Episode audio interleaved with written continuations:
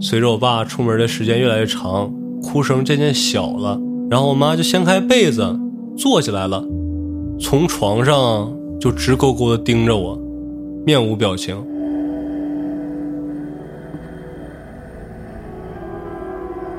从床上下来，穿上拖鞋就往窗户那块走，打开窗户，半个身子犹豫都没犹豫，直接就探出去要往下跳。你要是能把我那屋书房书桌上放的是什么东西，你给我看出来，今天我给你侦查、鞠躬认错。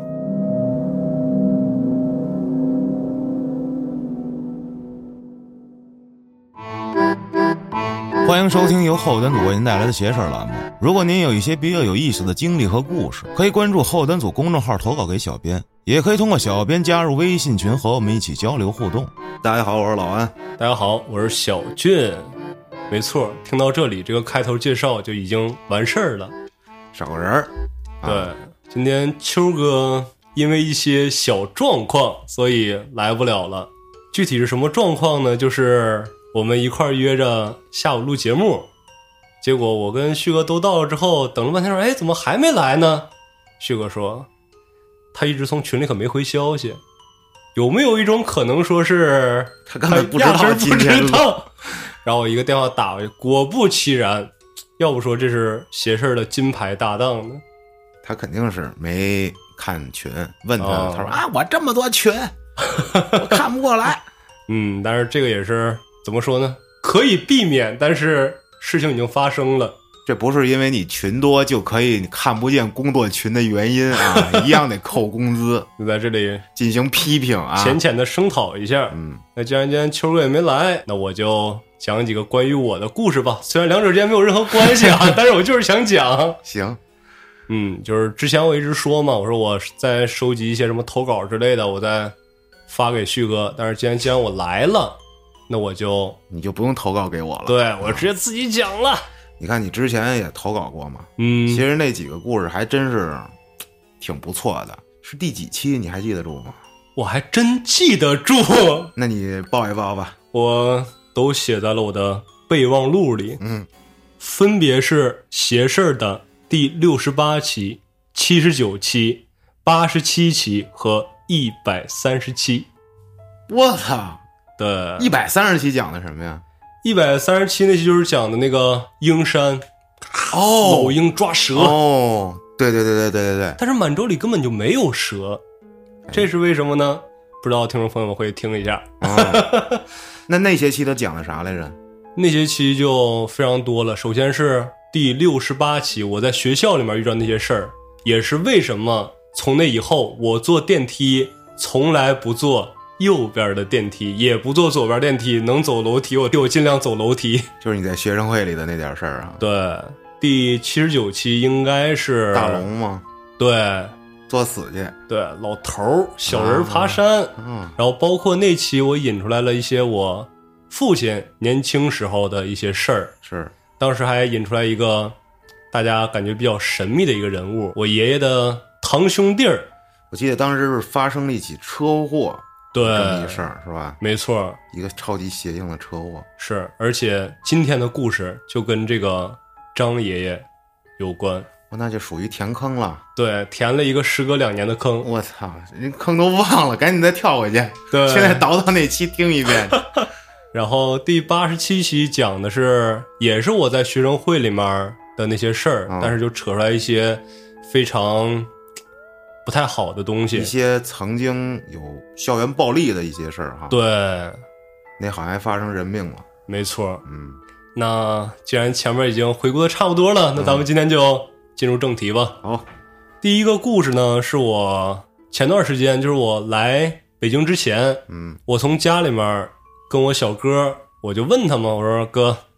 有没有那种比较离奇的经历啊呀、嗯给我讲讲呗。我哥不太乐搭理我，那虽然说我小哥比我大了八岁，就看我跟看小孩似的，没有。我说讲讲讲讲，肯定得有吧。他说如果说有的话，还真有一件。哎，这个事就要倒到很多年之前了。当时他才三岁，因为我爷爷，也就是他姥爷，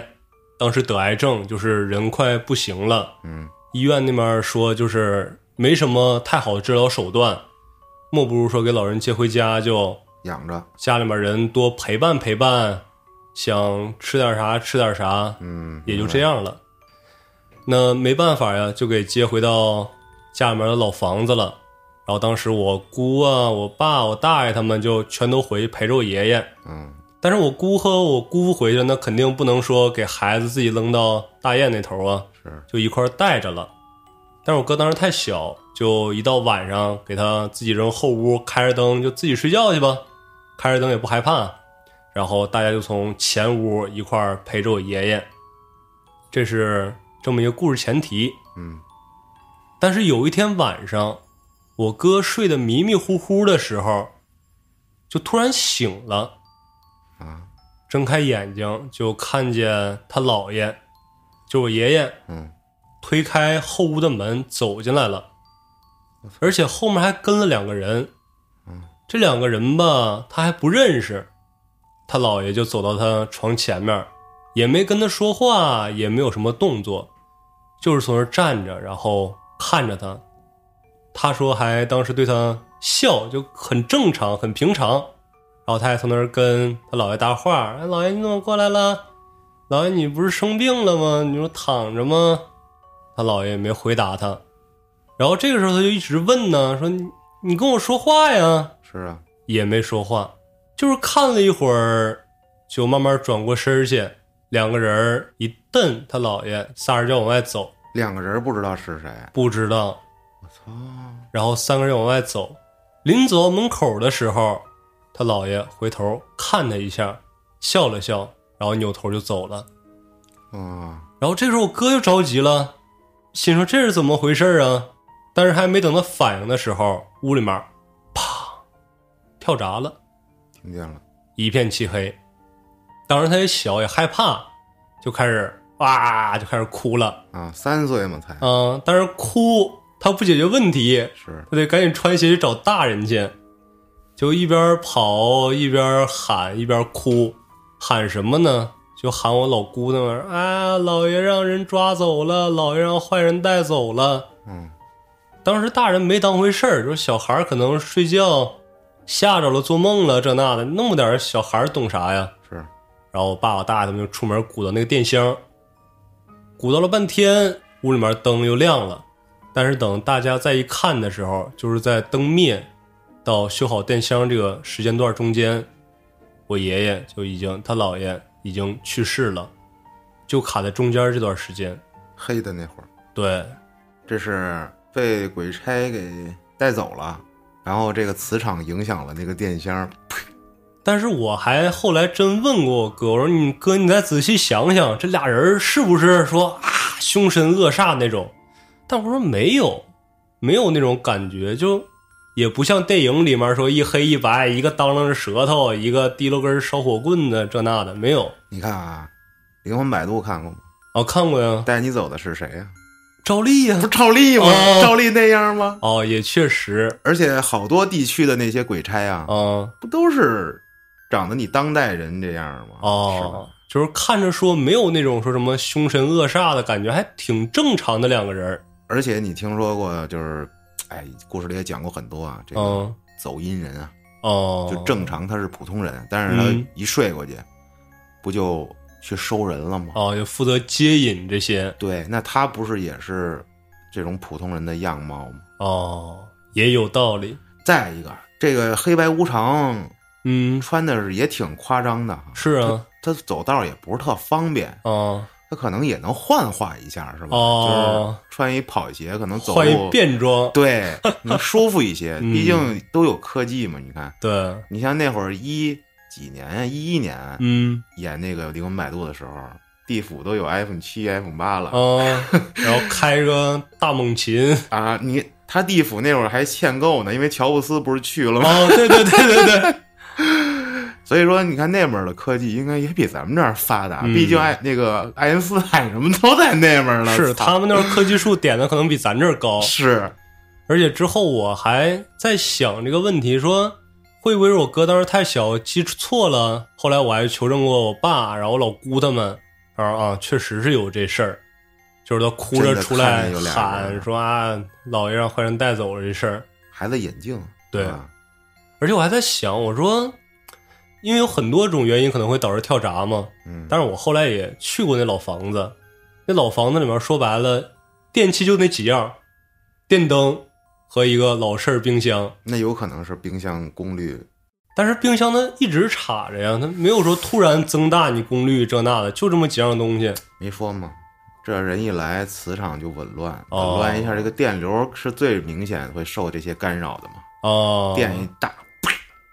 那我感觉咱们其实以后可以开一个这种给人看事儿的，说谁家怎么的有事儿，咱就背着一个信号屏蔽器去，啪一打开，说现在这个地方我们已经给全模了，除了以后你手机信号差点，没啥别的坏处，这个九万九千八，还好使了，哦就是那这事儿你怎么说都行。嗯，这灯关了，自己关了也是来鬼了，哦这他妈自己亮了也是来鬼了，怎么着都是来了。 是就很没有道理，哎是但是也没法解释，这就是第一个小故事。紧接着咱们来开始第二个。好第二个的话就要引到我那个张爷张爷姐了，啊，对，他是我爷爷的堂兄弟儿，你帮大家先回忆一下这张爷爷都有啥能耐？他是会给人治病、推拿这些。嗯，就比如说街里街坊有个什么说，哎，我胳膊扭了，或者我今天早上起来我这腰就扭不了、动不了了，或者说脖子怎么怎么地了，这些毛病什么的，到他那儿他都能给你治。嗯，但是有一点什么呢？这老爷子脾气也怪，就比如说今天旭哥过来说，哎，我这脖子早上起来之后扭不过来了，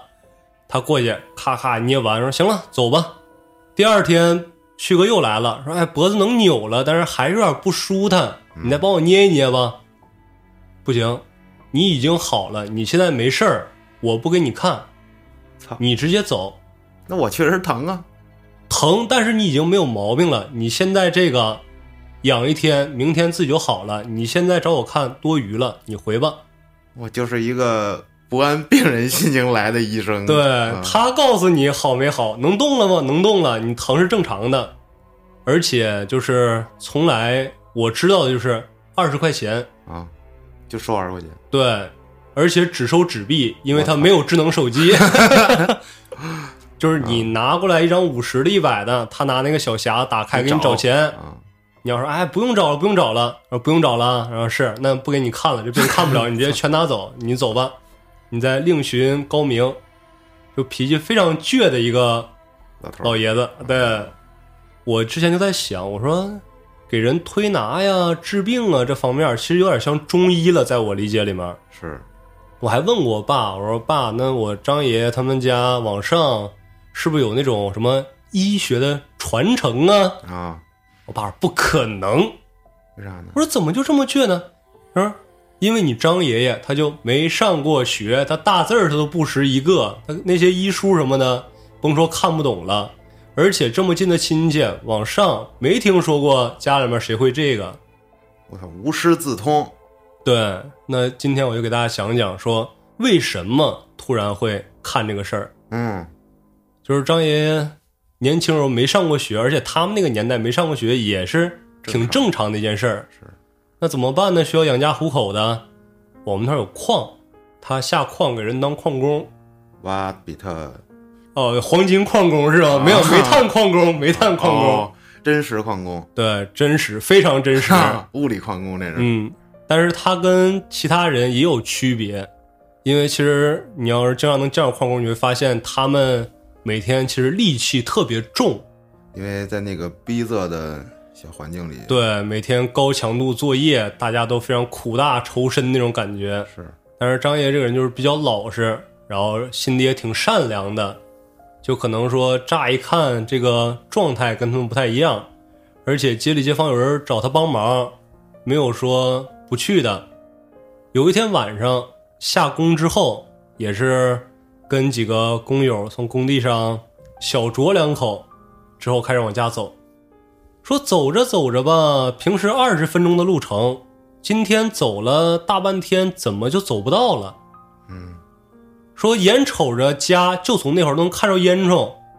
但是脚底下又跟那个路又新长出来了似的，永远走不到头儿。嗯说这我们那块儿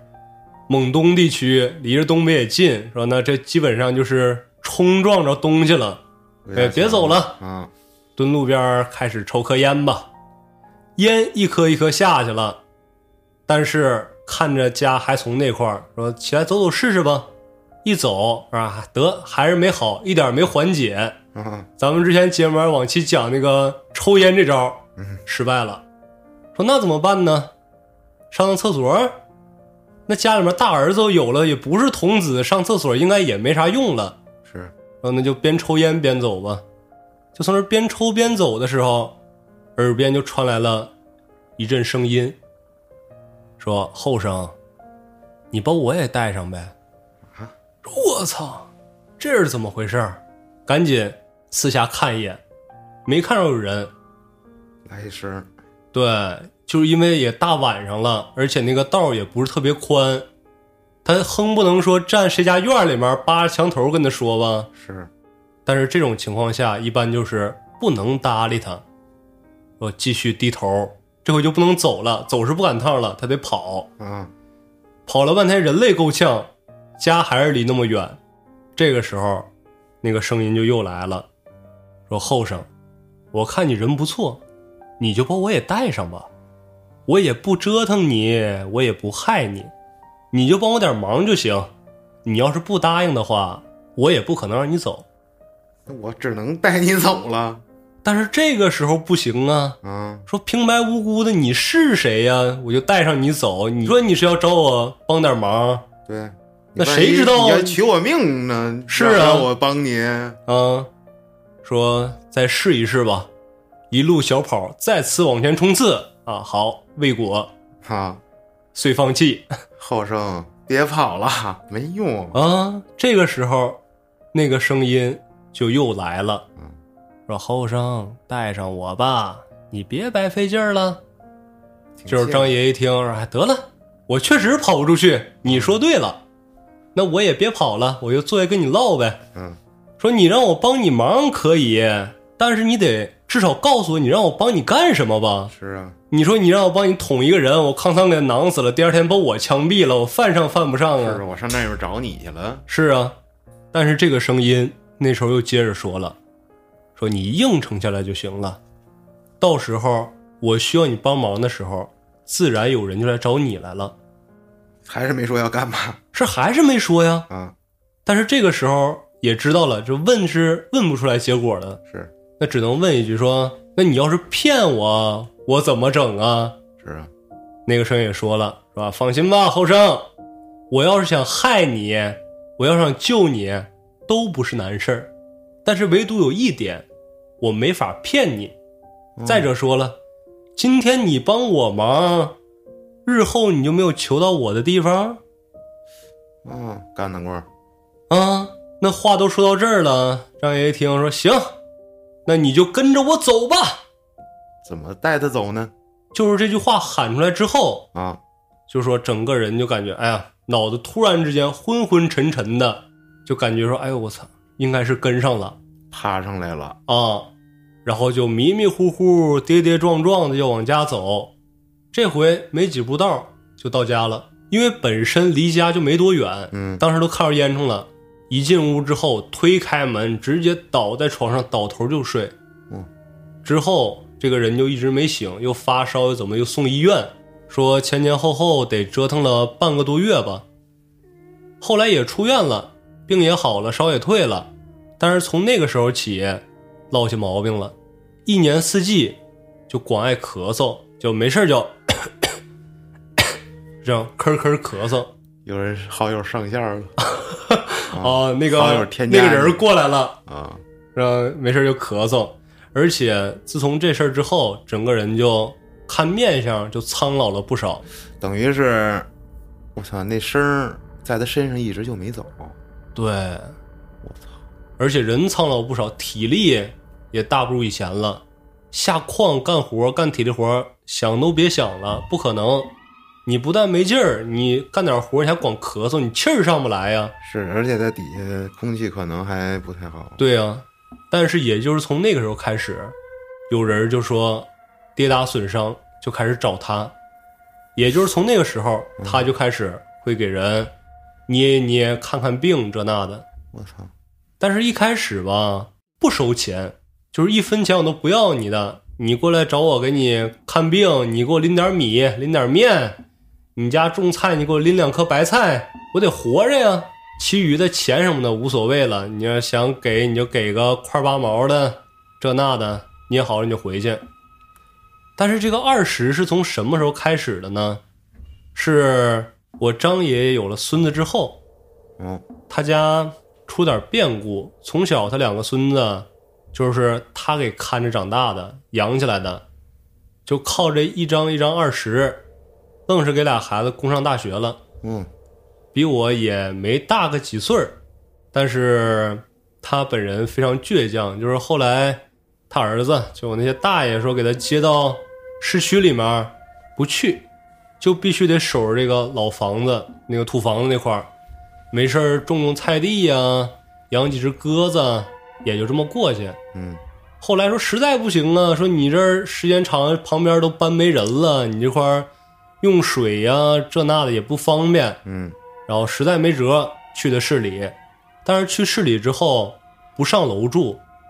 楼下不有车库吗？啊，把车库里面稍微改一下，就从车库住，从来不上楼房。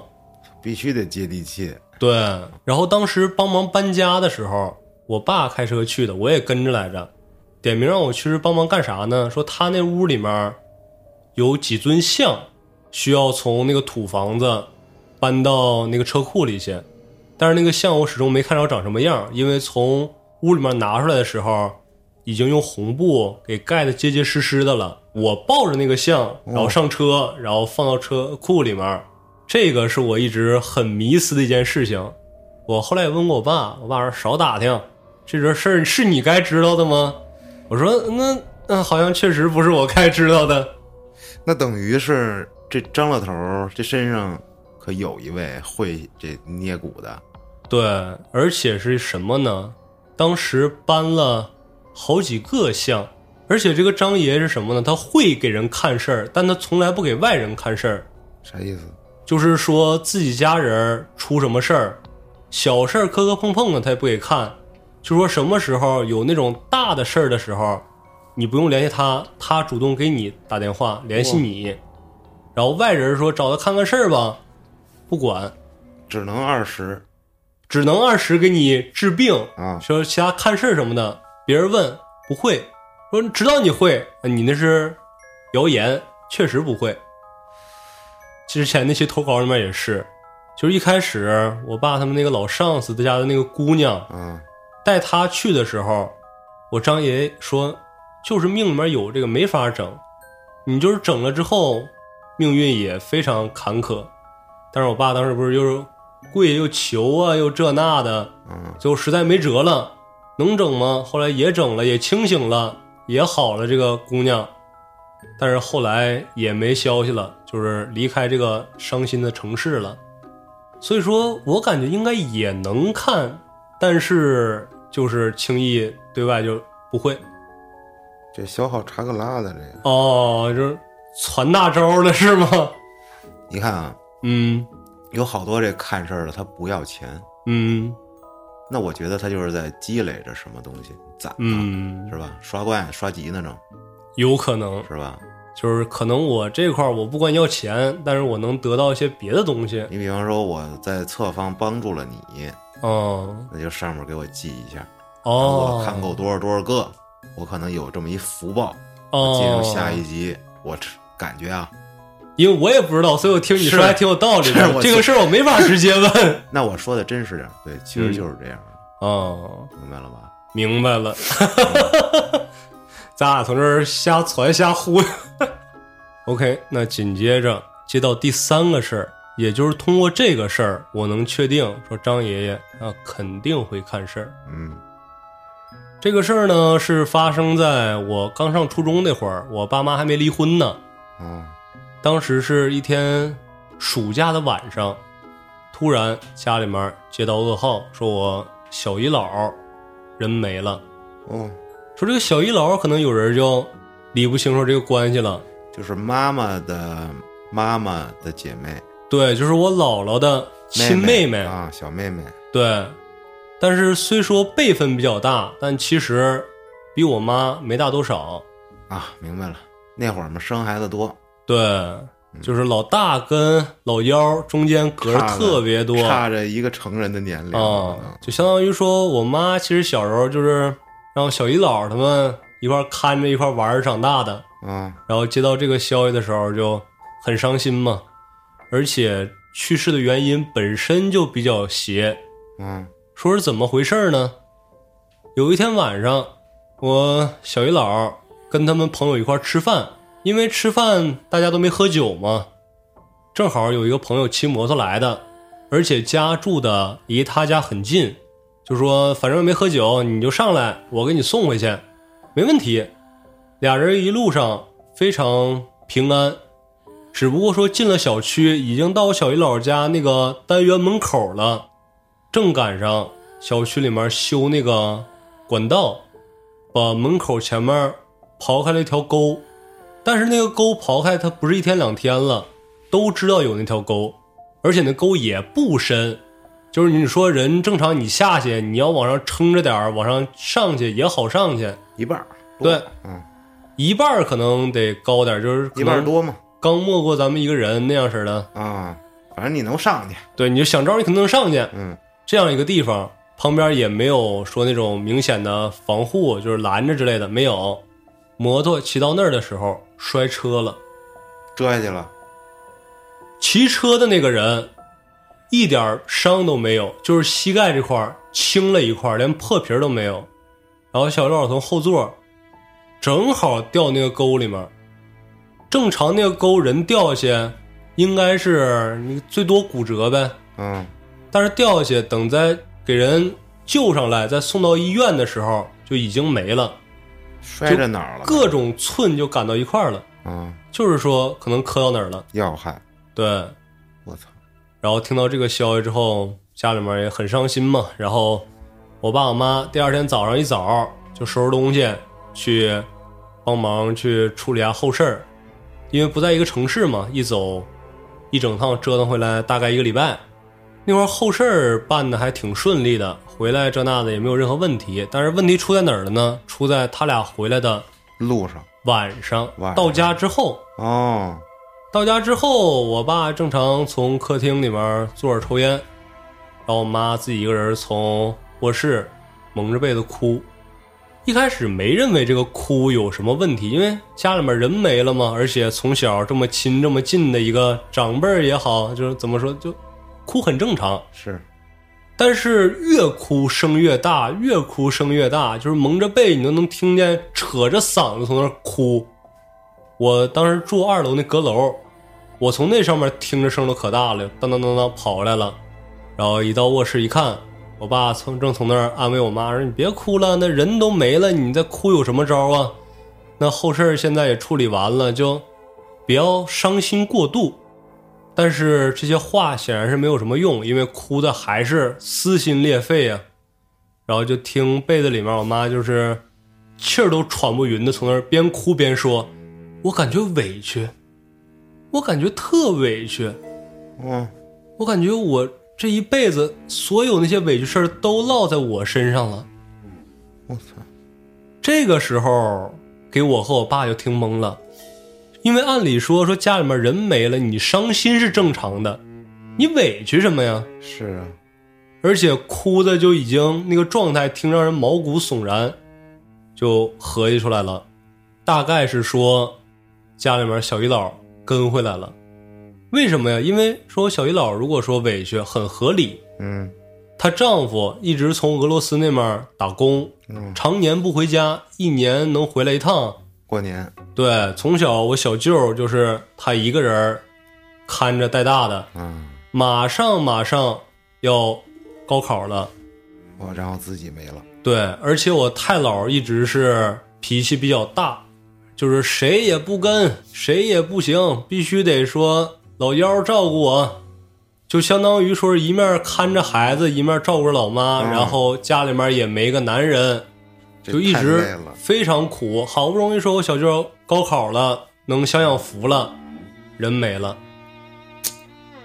所以说说他要是跟着回来，说感觉委屈正正常，是而且当时没当太严重的事儿，毕竟自己家里人嘛。然后我爸就跟我说：“小俊，你从这儿照顾着你妈，我下楼买点纸什么的，我去路口送一送就完事儿了呗。”我爸就出门了。嗯，我从那块儿站着，我也没敢往靠前儿去，因为哭声实在太吓人了。啊，随着我爸出门的时间越来越长，哭声渐渐小了，然后我妈就掀开被子坐起来了，从床上就直勾勾的盯着我，面无表情。然后我就说：“我说妈，你怎么样了？”没搭理我。我说：“好点了吗？我要不然我给你拿点纸。”也没搭理我，就是那个眼神儿，让我感觉到非常陌生，就不是一个跟我朝夕相处、我很熟悉的一个人的眼神儿，就盯着我，然后渐渐的特别幽怨，就感觉跟看仇人一样，就给我吓得贴在墙角，我就不敢动弹了。哦，诡异的氛围持续了也没多长时间，就听见外面开门声，咔哒，我爸进来了。嗯，进来之后把包啊、手机往那个客厅一撇，进屋看一眼，你看我妈也不哭了，啊，挺好。小军，你回去吧，你上楼吧，应该没什么事儿了。我当时心里面还没有平复，我寻思我说喘匀了气儿再走吧。然后就看我爸回来问我妈说：“哎，怎么样了？好点儿了吗？”我妈也没搭理他，从床上下来，穿上拖鞋就往窗户那块儿走，打开窗户，半个身子犹豫都没犹豫，直接就探出去要往下跳，我直接被我爸抓着手腕，一把当甩床上了。这个时候我得接一句：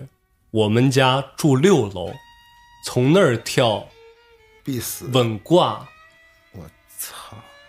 这个时候我爸就很生气，说：“你干嘛呀？你疯了？你好面你跳什么楼啊？”是啊，然后这个时候，我妈就一边哭一边跟我爸撕吧，就说：“我实在太委屈了，我真是不想活了，我感觉我特堵挺，我也不知道为什么，但是我求求你了，你别拦着我了，你就让我顺床跳下去吧。不是这时候你老妈她是被上身状态还是已经恢复了？”按理说，我觉得是恢复了，对呀、因为说跟回来是我小姨姥，而且自己家人这时候已经烧完纸，应该按理说送走了，而且确实不哭了。对呀、但是这个时候就突然好模样的说出这么一句话，嗯，然后一边挣扎，然后我爸就从那儿摁着他，一边摁着一边就冲我喊：“我小俊，你赶紧回楼上，这儿没你事儿了，你赶紧回去。”嗯，然后我当时已经吓坏了，我走我也走不动，我是想说话也说不出来。然后这个时候，他们俩人从这儿呛呛着，一个要跳楼，一个从这儿拦着。然后我爸就一个劲儿跟我喊说：“你赶紧上楼！”家里面已经成热窑了，已经。电话响了，嗯，电话一响，我妈就当时就也不挣扎了，就咕咚往床上一躺，然后一把把被子薅过来，把自己蒙上，然后接着哭。我爸这时候就一接电话，开成免提，往床上一扔，坐在地上，咔咔开始倒几口气儿，也累坏了，啊，因为开免提了嘛。这个时候就听见电话那头儿，我爸还没来得及开口呢，那边一个我熟悉的声音传过来了，张爷爷把电话打过来了，哦，一开口第一句话就问我爸说：“我妈现在状态怎么样了哦，？”一下给我俩听懵了。你咋知道呢？是啊，就问嘛，说说状状态什什么状态啊？这样还闹吗？哦，不不闹了，打过来电话就不闹了。嗯，我张爷就跟我爸说说你先别乱，你听我告诉你啊，就是我妈他们不是之前从那块儿帮忙处理后事儿，然后又殡仪馆嘛，就说本身我妈身体弱，从回来的时候确实是跟上东西了。但不是你小姨姥，对，那天殡仪馆烧的时候，包括出殡的时候，不止一家，还有另外一家是隔壁的那个跟上来了。我操，当时在场人太多，他没敢发作。这回到家之后，开始了，怎么那么多人单挑你老妈呢？就是本身身体弱一些，弱一些，而且一整帮忙处理后事，而且因为是涉及到他是掉到那个挖的沟里面，而且旁边没做防护，乱七八糟事儿挺多的，然后就来回跑这些事儿，本身就身体弱，再加上累疲劳，然后再加上从殡仪馆回来对，就这些啊各种各样的条件统一达成，然后 OK 跟回来了。哇，说现在就是这么个情况，但你别乱，我告诉你，你一步一步该怎么办。嗯你先开车拉上他俩，就是我跟我妈，然后说先把我送到我老姑家，然后把我老姑家我那哥叫上，啊说他从后座看着点儿，说别有什么过激反应，从前面开车，他康仓上去嘎搂一把手刹，谁也受不了这个。抢方向盘不行，对，啊说看着点儿，然后去买几样东西，就是说什么我也记不太清楚，反正就是什么黄纸啊，什么元宝啊，对，乱七八糟一些东西。买完之后，直接来我这儿吧。然后我爸还没等接着问呢，当电话挂了，说那都已经这么说了，那就照做吧。嗯但是好在哪儿呢？好在那个电话打过来之后，我妈就没再继续说哭啊、在闹啊之类的，就一直抽泣。之后就把我送到老姑家，然后把我哥叫下来。等我第二天再醒的时候，看见我哥已经从沙发上睡得跟死猪一样了。就都没事儿了，对我过去捅我哥，我说哥，哎，醒醒哥，哥说干嘛？完事儿了？他说完事儿，完事儿，完事儿。我说你给我讲讲昨天晚上具体什么细节。哎呀，小孩儿该打听打听，不该你知道的别瞎问，再给你吓着。然后一转身，丫就接着睡觉去了。我操，等于你他妈也不知道发生什么，就是后续就是驱魔这块儿，我不知道发生什么了，但是就是 OK 解决了。你老妈也不闹了。对，其实这好理解，嗯因为毕竟刚变成好兄弟，嗯我觉得这也不太合理。嗯，刚去的，然后拿出来烧，他也得去几天吧？不太清楚。他拿过来烧也肯定是，他不会是隔了好几年才烧。那你要是有什么纠纷呐、那就得这等那的，那放好几年的也不是没有。我觉得如果是刚去的啊，嗯就烧肯定上不了，嗯，有可能是这种放了一阵儿的。而且他说的委屈又冤枉这那的，对，有可能是说有什么事故纠纷，从这一停停好几年，最后两边家里面也不管了，这个东西也没整明白，说烧了吧，没法处理了，嘎一烧，就恰好赶到同一天。也没准是因为我咱们确实不懂啊，哦瞎想，有可能是刚去的，嗯，所以他不是特别凶。哦，因为毕竟是你看，这张爷爷他一打电话，嗯，他就开始就不蔫那儿下来么了对。要是他怨念特别重，就跟那会儿叶子讲那个似的，嗯，你怎么不给我杨大合计？哦，他不就使劲作你吗？是啊，而且我觉得还有一点我不理解，嗯，他控制你妈要往楼下跳，对啊，这他妈行为有点不明白，不都应该是是要点什么东西？我是要点纸啊，我是对呀要点什么呀？你没有帮帮说我带着人就往下跳的呀。，是啊？你说你这上人家身儿啊，他一跳，嗯，哦，有可能他想灰飞烟灭，哦，这我太他妈难受了。但是其实最让我后怕的是什么呢？就是我爸出门烧纸，我跟我妈单独待在是家里我那会操儿，你想想，我之前我讲过，嗯就突然有一天，我看见我妈就嗯那一瞬间的表情，我觉得特别陌生，我怀疑她是被人给替换了。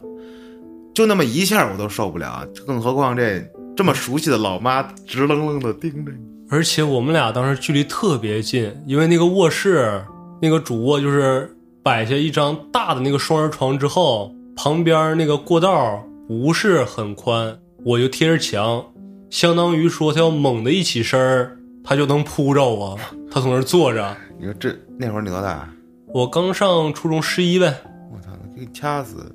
我那掐死我也就掐 死了，而且还有一点我不理解是什么呢？嗯我妈之前就身体一直特别弱嘛，嗯，但是我爸他可是退伍兵啊，是啊，他跟我妈折腾半天，他累的直接把手机扔床上坐地上直倒气儿的，是从你这个体型，我也能看出你家里的这个是啊遗都是传都是这个比较是刚猛型的。对嗯啊，但是给我爸累成那样，就是制服一个不合理。女生应该很轻而易举的，但是给他累成那样，其实嗯，咱们应该讨论一下那天秋儿发的那个视频，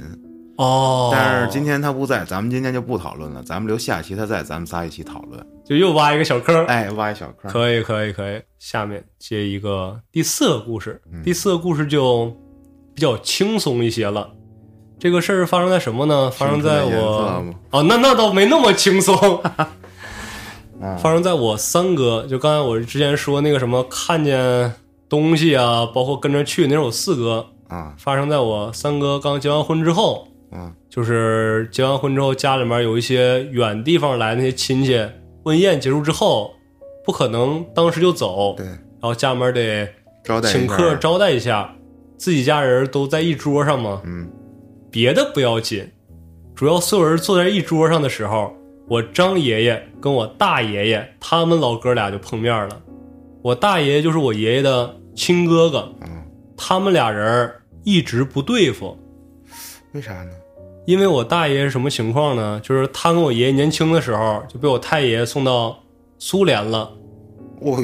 呦，啊、就是从小接受到教育就是科学才是第一生产力，就啊打倒那些牛鬼蛇神，说劳动最光荣，学习最光荣。但是你说俄罗斯，它最硬核的那个灵异节目，你看过吗？就那个，哦，我看过那种一大驱魔大对对战还是对驱魔之战那 个，对，你说，呃，这么科技的一个国家哈，嗯，他给你玩一最硬核的灵异节目，但是其实说东北那些什么出马仙儿啊，嗯，他们往上延伸，他们应该是萨满教的分支，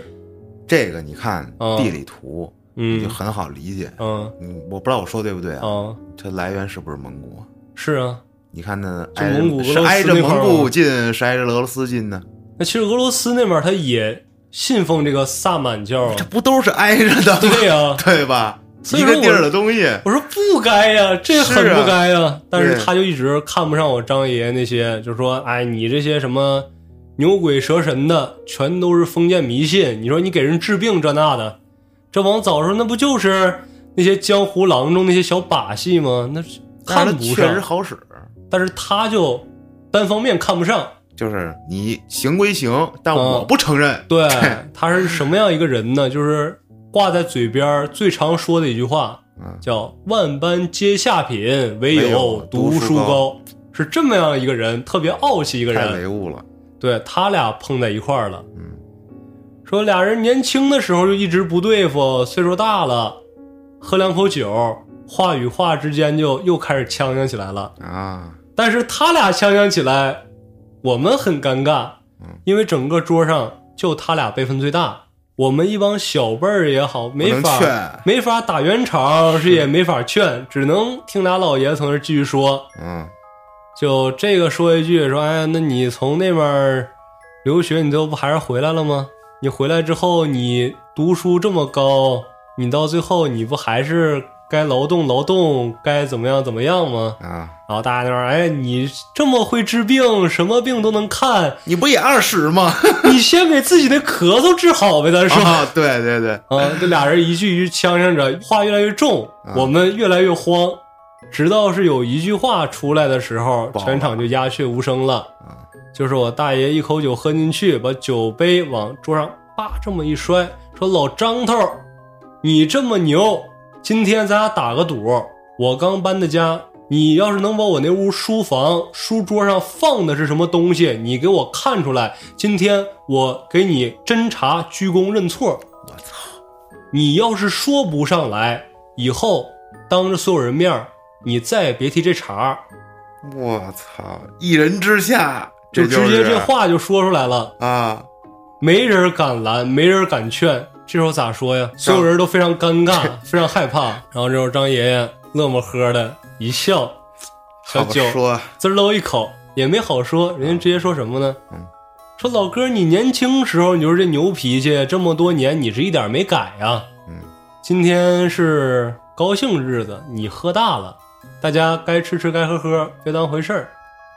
就哈哈一乐，就把这个事儿先圆过去了。没跟他赌。对，但是我大爷那个傲气劲儿上来了，就意思啊，你你不行也吧不行啊。心说，我给你一个台阶下，嗯，我也不再接着说了。但是你小子不行，因为我大爷本身岁数也比我张爷大，嗯就是说，哎，你小子还是不是那个。嗯之后这个酒宴就也这么进行下去了，然后之后送走了一批那些比较远的亲戚，从火车站就给人送回去了。大爷爷跟我张爷住的比较近，然后就去我姑家了，就是我哥他妈，去他家一块儿坐着说咱聊会儿天儿呗，好不容易来一趟，大家这么全，然后唠嗑唠嗑，然后大爷这时候神气了，说刚才打赌刚将老张头一军。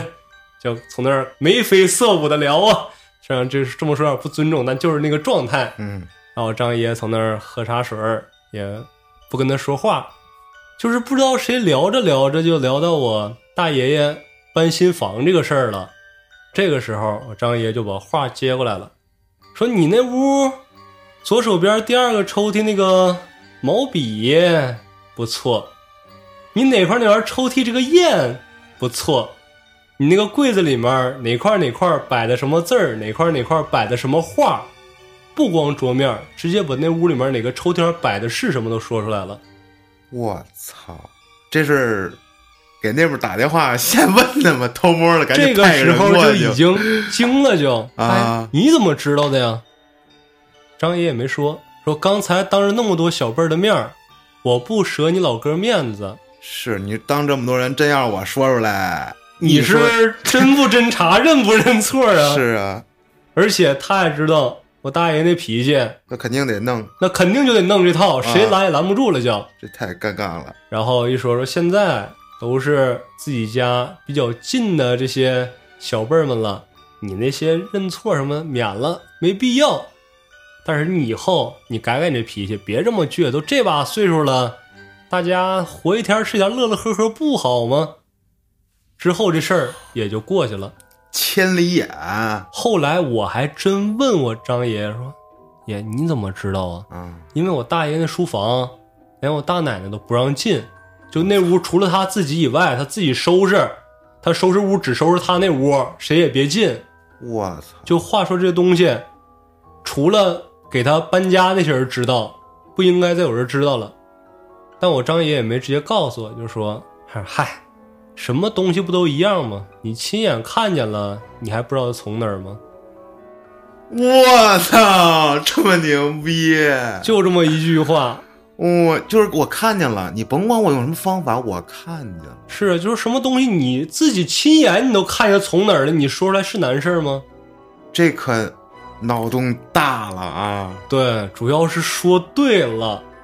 我操，这你会不会是他身上那替他去看了一眼？我感觉差不多，因为人家不也说了吗？今天你帮我，以后你就没有需要我帮忙的地方吗？哎呦，甭管大事儿小事儿的，你说这么多年，从你年轻时候现在也成老张头了，这么多年也有点感情了，你这点小忙应该不是不个是事个儿事吧？儿。你看，可不是嘛，跟了他一辈子，对啊，一辈子下来还咳嗽，嗯，可能之前那就有个肺痨病、肺痨鬼是不 是？啊然后是个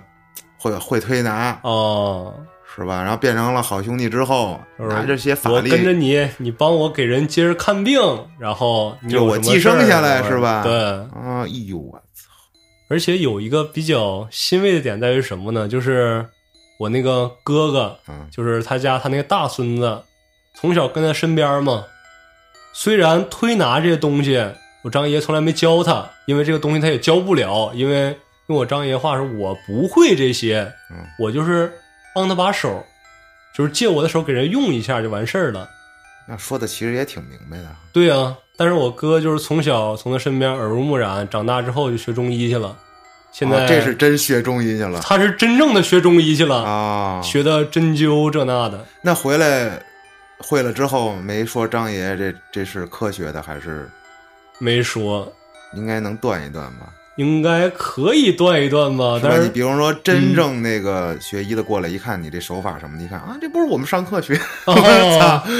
是反正一个道理，是吧？但是捏的那个手法其实也挺奇怪的，就不正常。就是因为之前我不也说嘛，我那回上一期那个投稿里面节目说腿受伤了之后，不是我张爷给捏回来的吗？他给你捏，他不是说上去之后给你捋啊哪块儿说筋骨啊错位了怎么的，他是啪啪点两下，不是，哗他就直接点把手放上去，搭到你那上面，啊，他就从那儿搭个可能三五分钟，就说说忍住了啊，咔一下，然后我说行了，下地溜达围着这屋，我说下不了地，爷爷已经疼的不行了，我刚才是没出手，牙快咬碎了，我得再挂一个牙科，然后下地确实能走了，我操，哎，他放那儿就是发功的呗，不太清楚，但这么说的话也有可能，因为我当时那个腿已经成什么样了，就是右腿比左腿能小腿那块儿脚腕儿能粗出一圈儿，你那故事是哪期讲的来着？就是那期唯一的付费那期。 哦，那期付费了，对啊，那是一开始你不说那是邪事儿一周年吗？后来上架之后发现，他那个抢先听与不抢先听的一下把这个错过去了，然后哦一周年又是另外一个，它是一周年前一期，我的单口吧，对，一下拉出去好几个小时，那个中间还放一段音乐。有不少人以为放音乐段结束了，其实你喝口水歇一会儿那 块儿啊， 我是想让你们听的歇一会儿，哦我是后期呀、我歇啥？啊，有有多少人从那儿就直接跳了，对啊，就完事儿了，已经放结束音乐 了。后面还俩故事呢。嗯，对啊，啊、我想起来了，那期封面是一个我带着一狗头，对，从 那个隧道里，也不知道是从哪里面，对从张开怀抱那期，啊想起来了。嗯，想一探究竟的朋友们啊，再去找一找吧。哎，那讲到这儿，今天我给大家准备的这几个小故事也就讲完了。嗯，但是各位放心，一个坑填上，注定有另外一个坑要被挖开。我张爷的故事，我还知道那么一两个，到时候我再给我哥他们、给我爸他们打打电话，再问一问。等我整理出来之后，等到时候再出一期。你能不能帮帮忙，嗯，问一问，能不能治治我这胳膊？那得你亲自到那儿，在满洲里啊，呃，不在满洲里，在满洲里旁边那个矿区。哪天咱们哈过去啊一趟，对我也见见张爷爷，嗯我这胳膊能不能是吧？对，给你治一治，是抬不起来还是怎么的？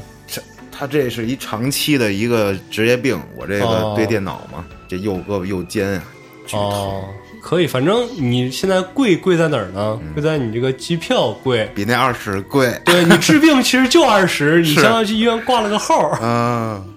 行，那这一期咱们也就聊到这儿，期待着小俊再为大家带来自己的故事。感谢您的收听，咱们下期再见。 「おやすみの二人でまだ離れられない」「このまま愛されたい」「No Oh no Loving you is moonlight But no Don't take me home tonight Oh yes So baby won't you hold